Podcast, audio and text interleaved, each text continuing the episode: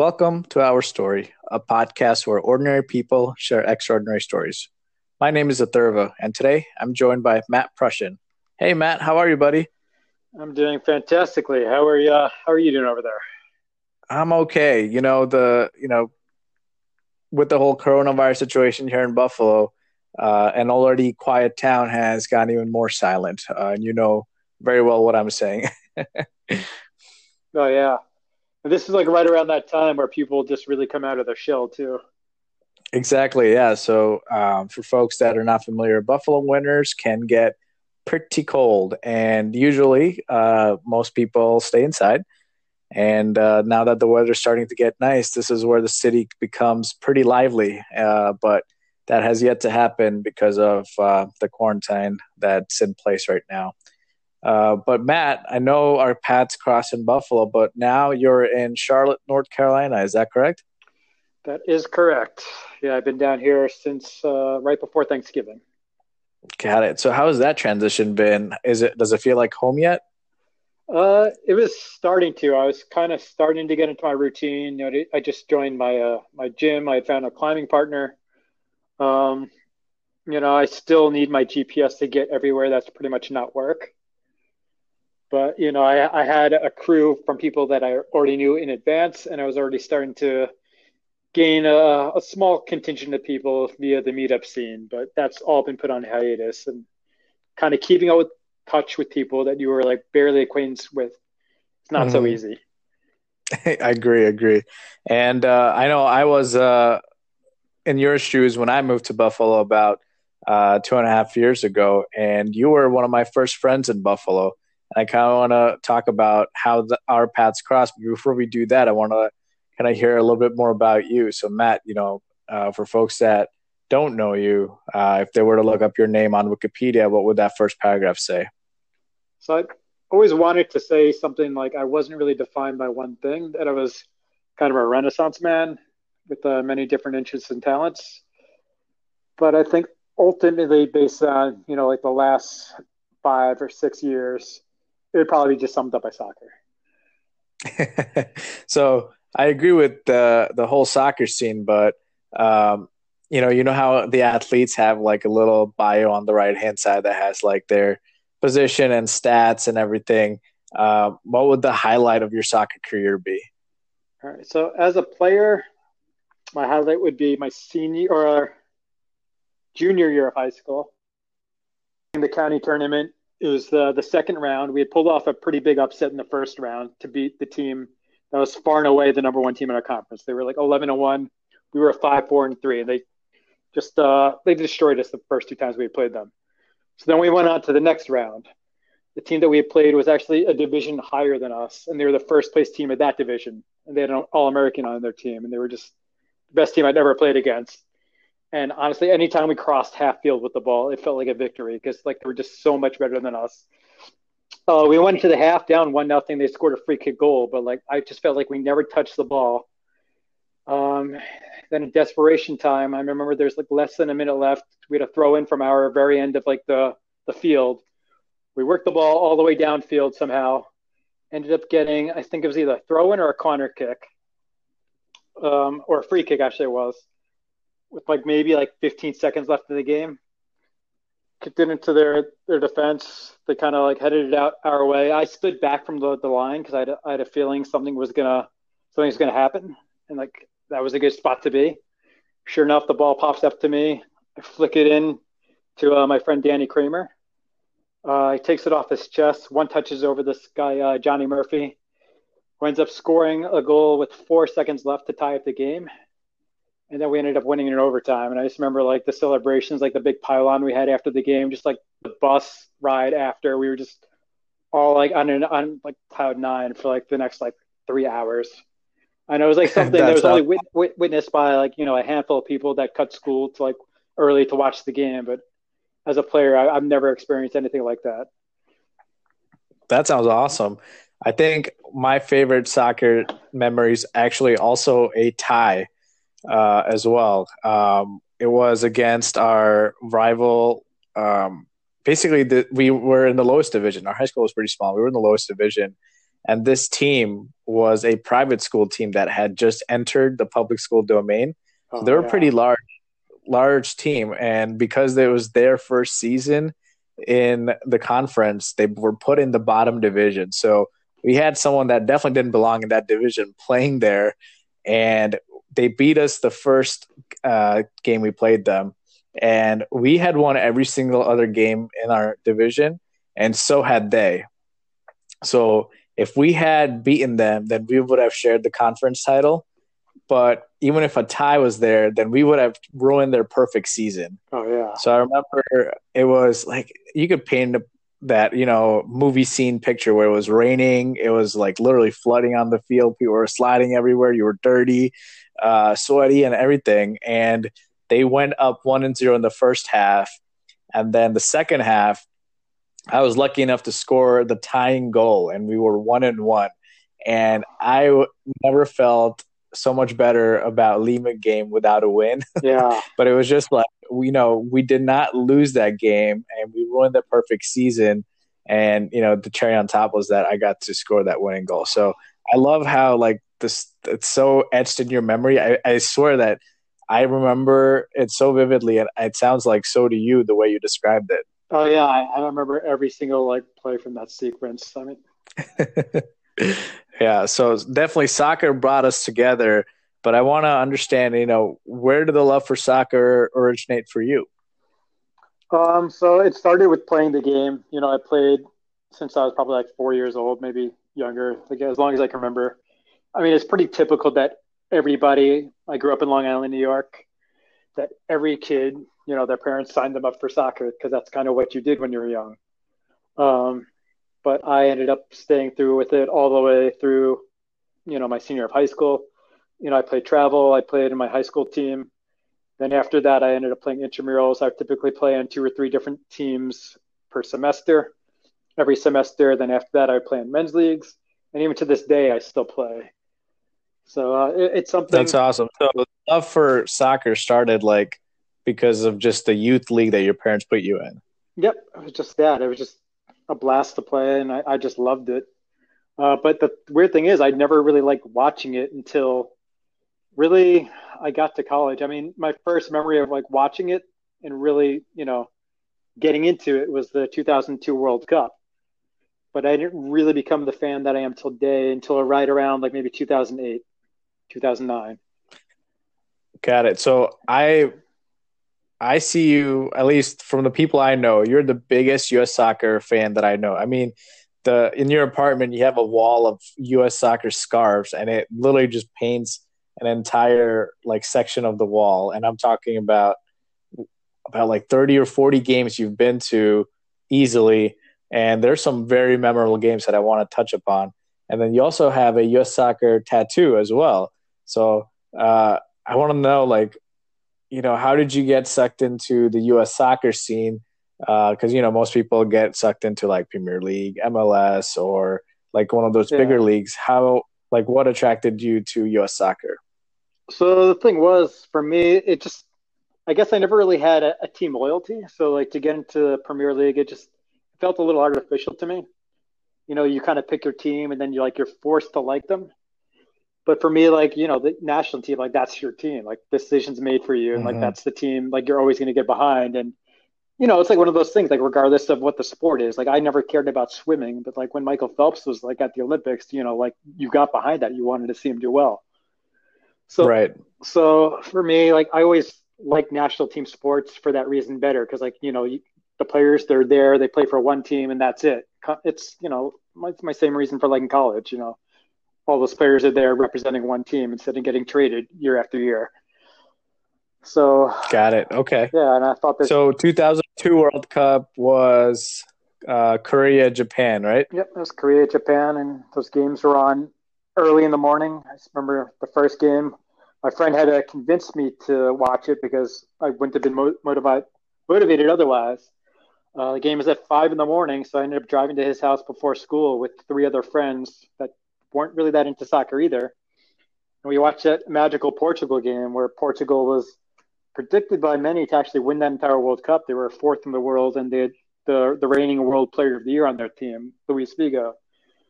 but then we just shell shocked them for three goals in that first half, and like from that time on, I've just always been hooked with the, with the national team.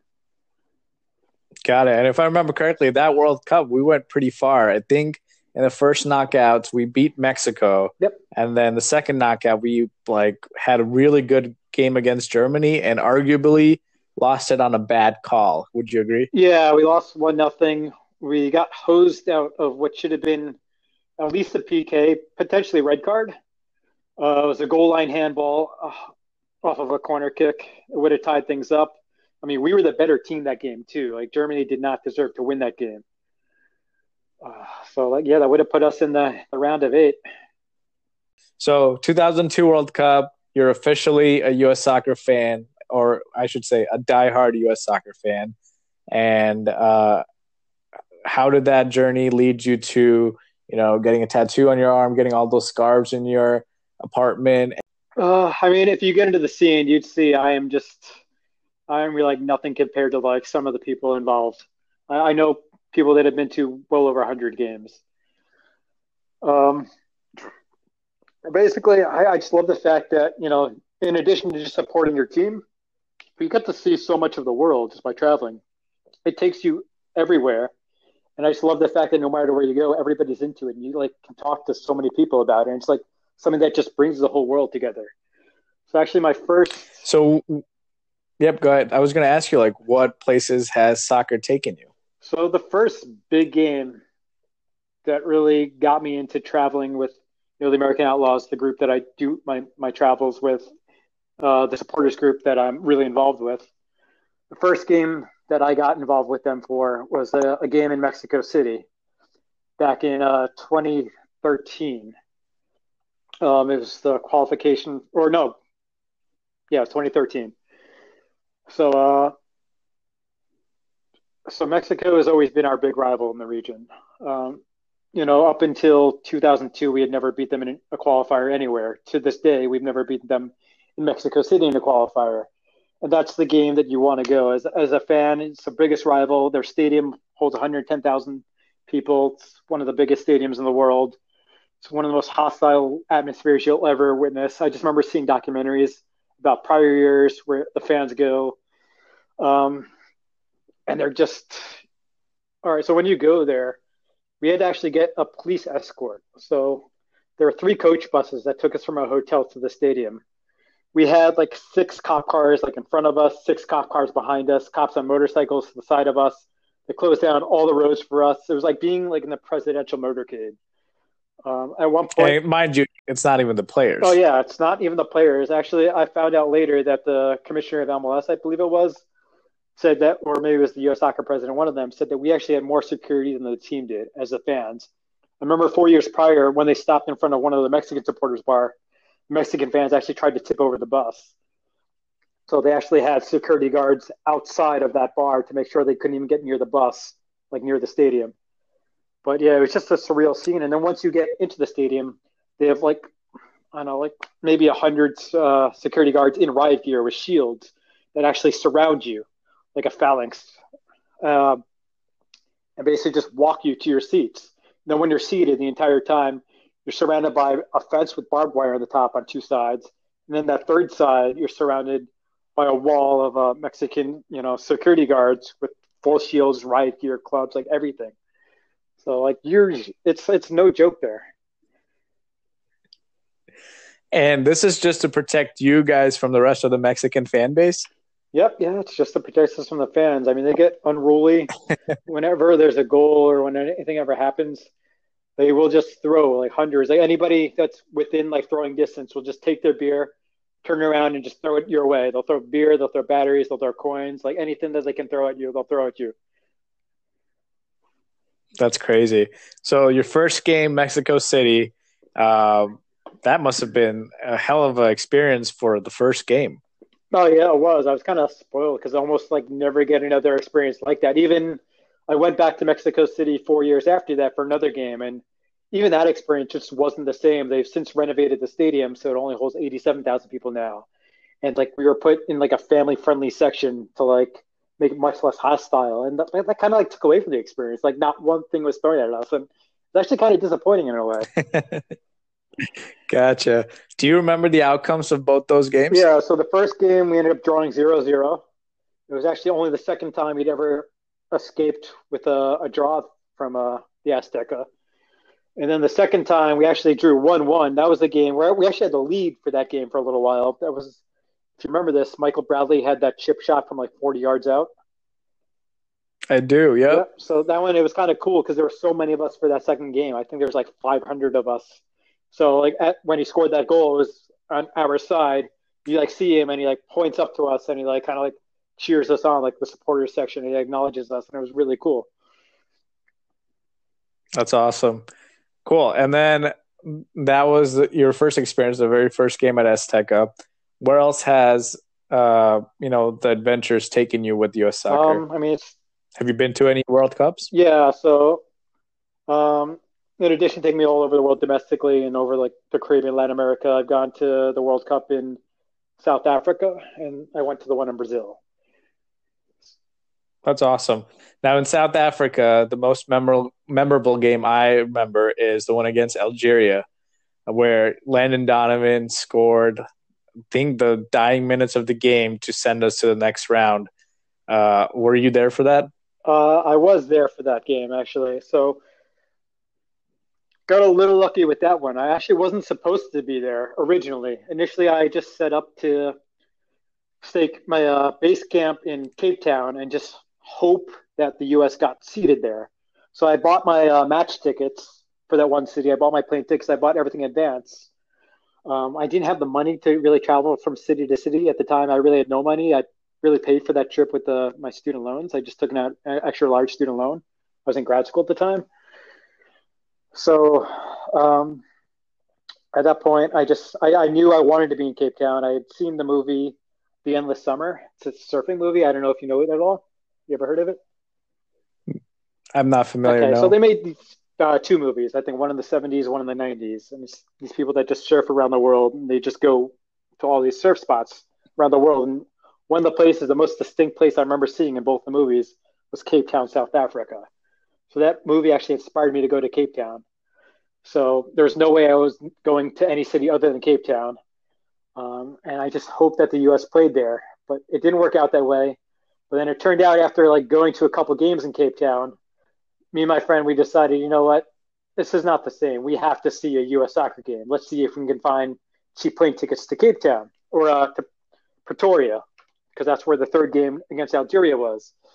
So uh, we were in an internet mm-hmm. cafe. We had just come back from, I believe, the Portugal uh, North Korea game. Um, and we went to. That's the one where Portugal like destroyed North Korea like eight to one or ah, something crazy. Right? Yep, like it was that. seven nothing. Yeah, it was an interesting game. Seven. Yeah, and like nobody really saw that coming because North Korea just played Brazil a few like the game before that and only lost two to one. So they actually broadcast that game live in North Korea because the North Korean government had so much faith that their team would put on a good showing, and that really backfired. Were you there, like in presence, and like, did you see the North Korean fans? Like, how was that? So that's the thing. There really were North, North Korean fans to speak of because you know they can't really leave their country. There, I mean, there's some exiles scattered throughout the world, I'm sure, but I mean, if there if there are out there, they probably don't want to make themselves well known. And uh, right. And secondly, they just weren't there. I mean, to be honest, there weren't even really that many Portuguese there, surprisingly. Oh, got it. So the stadium was just filled with random people. Uh, it felt that way more so than any of the other games I went to. Like I went to the game between the Netherlands and the Cameroon, and like the whole city was just painted in orange. Like when the Netherlands went there, I just remember we there was a fan fest that was like maybe a mile from the stadium, and we'd all kind of pregame there. And I just remember just walking there with all the Dutch fans, and it was just like this just sea of orange, like this orange like parade of people, like thousands of them just walking down this one major closed off street from the fan fest to the stadium. It was just absolute chaos. Like they're all lighting like flares. Everybody is like decked out in like these ornate like orange outfits, and it was just it was just really cool. I thought they were like the coolest fans. I remember listening to something about them where they said like the whole country of South Africa had like 130 Winnebagos, it said that 127 of them were rented out by Dutch fans. and three of them were broken. oh wow! Yeah, and like they would just travel like as a whole caravan, and it was, it was just really cool to see. That is really cool. So awesome! So you somehow get very lucky and get to the U.S. game against Algeria, which I think is like still one of my most memorable U.S. soccer oh, games ever. Like the game. It's probably the most iconic goal that's ever been scored by U.S. soccer was that Donovan goal. Agreed. And I, I still remember the play. Like Tim Howard threw the ball like all the way across the the half like I think he like crossed the mid. Yeah, he basically threw it like, like just by throwing yep. it. Yeah, that's crazy. Like to have that arm strength, one, and then two. I think uh Buttle like passed it to Dempsey, who like tripped over, and I was screaming for like penalty, and so, like luckily the the rebound landed right on Donovan's foot, and he scored it, and we ended up winning the group that year. We did, yeah. We won the group with that goal, but had that goal not been scored, we would have crashed out, uh, and what would have been a huge disappointment because it was such an easy group. Uh, relatively speaking, I mean, the England game we like tied one-one, like and a very lucky goal in my opinion. And I think we got robbed the second game against uh, Slovenia, robbed, I believe. But we were also lucky to come back. I mean, we were down two nothing against a team that, that that's the game that we really we should have handled. But uh, I don't know. Even that game was just so memorable. But Those that that first Donovan goal where he just shot it right at the keeper's head. Yep, like on a very tight angle. Yeah, so I remember all of this. I was back in high school, I still believe, and actually that's when my love for soccer first started growing because my high school team only had soccer, so that's when I first got into that, that scene. Was, yeah. So very cool. So, so from South Africa, from Brazil, from uh, Mexico City, uh, and a bunch of domestic games. Which one stands out as your favorite soccer moment? Oh, uh, the Algeria game, hands down. It was just like absolute Love madness. It. it. was only my second national, like full men's national team game. Uh, I just remember like somebody unfurled like one of those huge like hundred foot like American flags that went like right over me and my friend. I just remember seeing that pylon. Like I went with well, one other friend, and it was kind of like similar to you. Like you know how you like asked me to go to MLS Cup because you knew like I was a huge soccer fan. Well, my friend was like kind of like the same, but with sports in general, but not with soccer. He really knew nothing about soccer. I had to explain the rules to him for every game. This was the first U.S. soccer game he had ever seen. He said he didn't even really care about the national team all that much.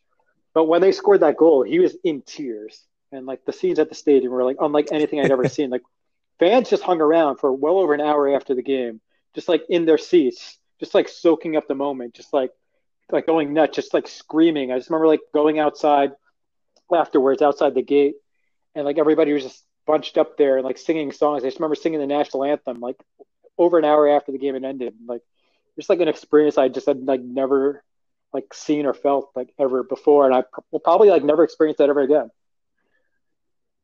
Yeah, I'm 100% very very jealous because I remember being that like the way you described it, but like in front of a TV. so I can't imagine being there in real life, especially the friend you described, that being his first game. I don't think any game ever will no, live never. up to that. Like, uh, he should never go to another game because it won't be. It'll be such a disappointment. so even though we can't live up to that pinnacle, we have actually had some fun ourselves. Where you mentioned the MLS Cup, I remember when I moved to Buffalo, kind of like your situation in Charlotte. Now I didn't know anyone, and I think our paths crossed because I had like just went for a pickup volleyball game where you happened to be and we just connected on soccer. I think you were wearing like a soccer shirt or something, and I was like, "Hey, do you play?" Yeah, I, I remember. Well. Yeah, I remember you and, juggling the volleyball a lot. It seemed like very instinctual to you, like juggle with your feet. That's right. Exactly. Yep. Yep. And I think that's how it started. uh, exactly. And you invited me to MSK, which is like our local soccer hub here in Buffalo and then that's just where like our friendship cultivated there. And uh, I remember I was like, "Hey, the Sounders are going to the MLS Cup, which is my MLS uh, team," and I was like, "Who the heck would want to go with me?" And long and behold, I was like, Matt would be the perfect fit. And that road trip and that weekend probably like you know solidified yeah. our friendship right there and yeah, there. I remember like you didn't even have a ticket when you went; you just showed up, and then magic magic things happened. Yeah, exactly. I didn't even have a ticket going in. I was just like posting on Reddit to see if like anyone had a spare because like they sold out super fast. And uh, it's a MLS Cup, the final, so it's not like you could just go buy it at the door either. And I got lucky, and uh, I just went to where the fan base was and asked if someone had an extra ticket, and there we go. I, I got one ticket where uh, I was able to get into the stadium, so very memorable for sure.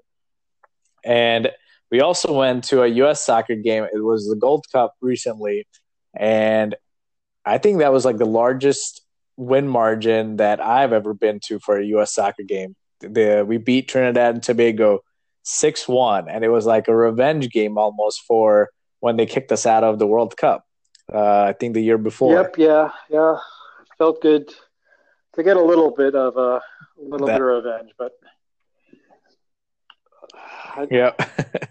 and then not only that, but uh, we I think had like our 15 minutes of fame because you know how at the beginning of the game we have like different tifos and like banners and everything. Somehow they handed me like a big banner that that was going to say USA and I was holding the U and you guys were surrounding me with your scarves that said AO Buffalo. So we represented AO Buffalo very well at that game. I actually forgot about that. Oh, yeah, AO Buffalo really gets represented. Like we actually had one of the best chapters in the country. Like you'd be surprised for like a city of our size. Like if you go to a game, like you'll see a lot of us. Very well known.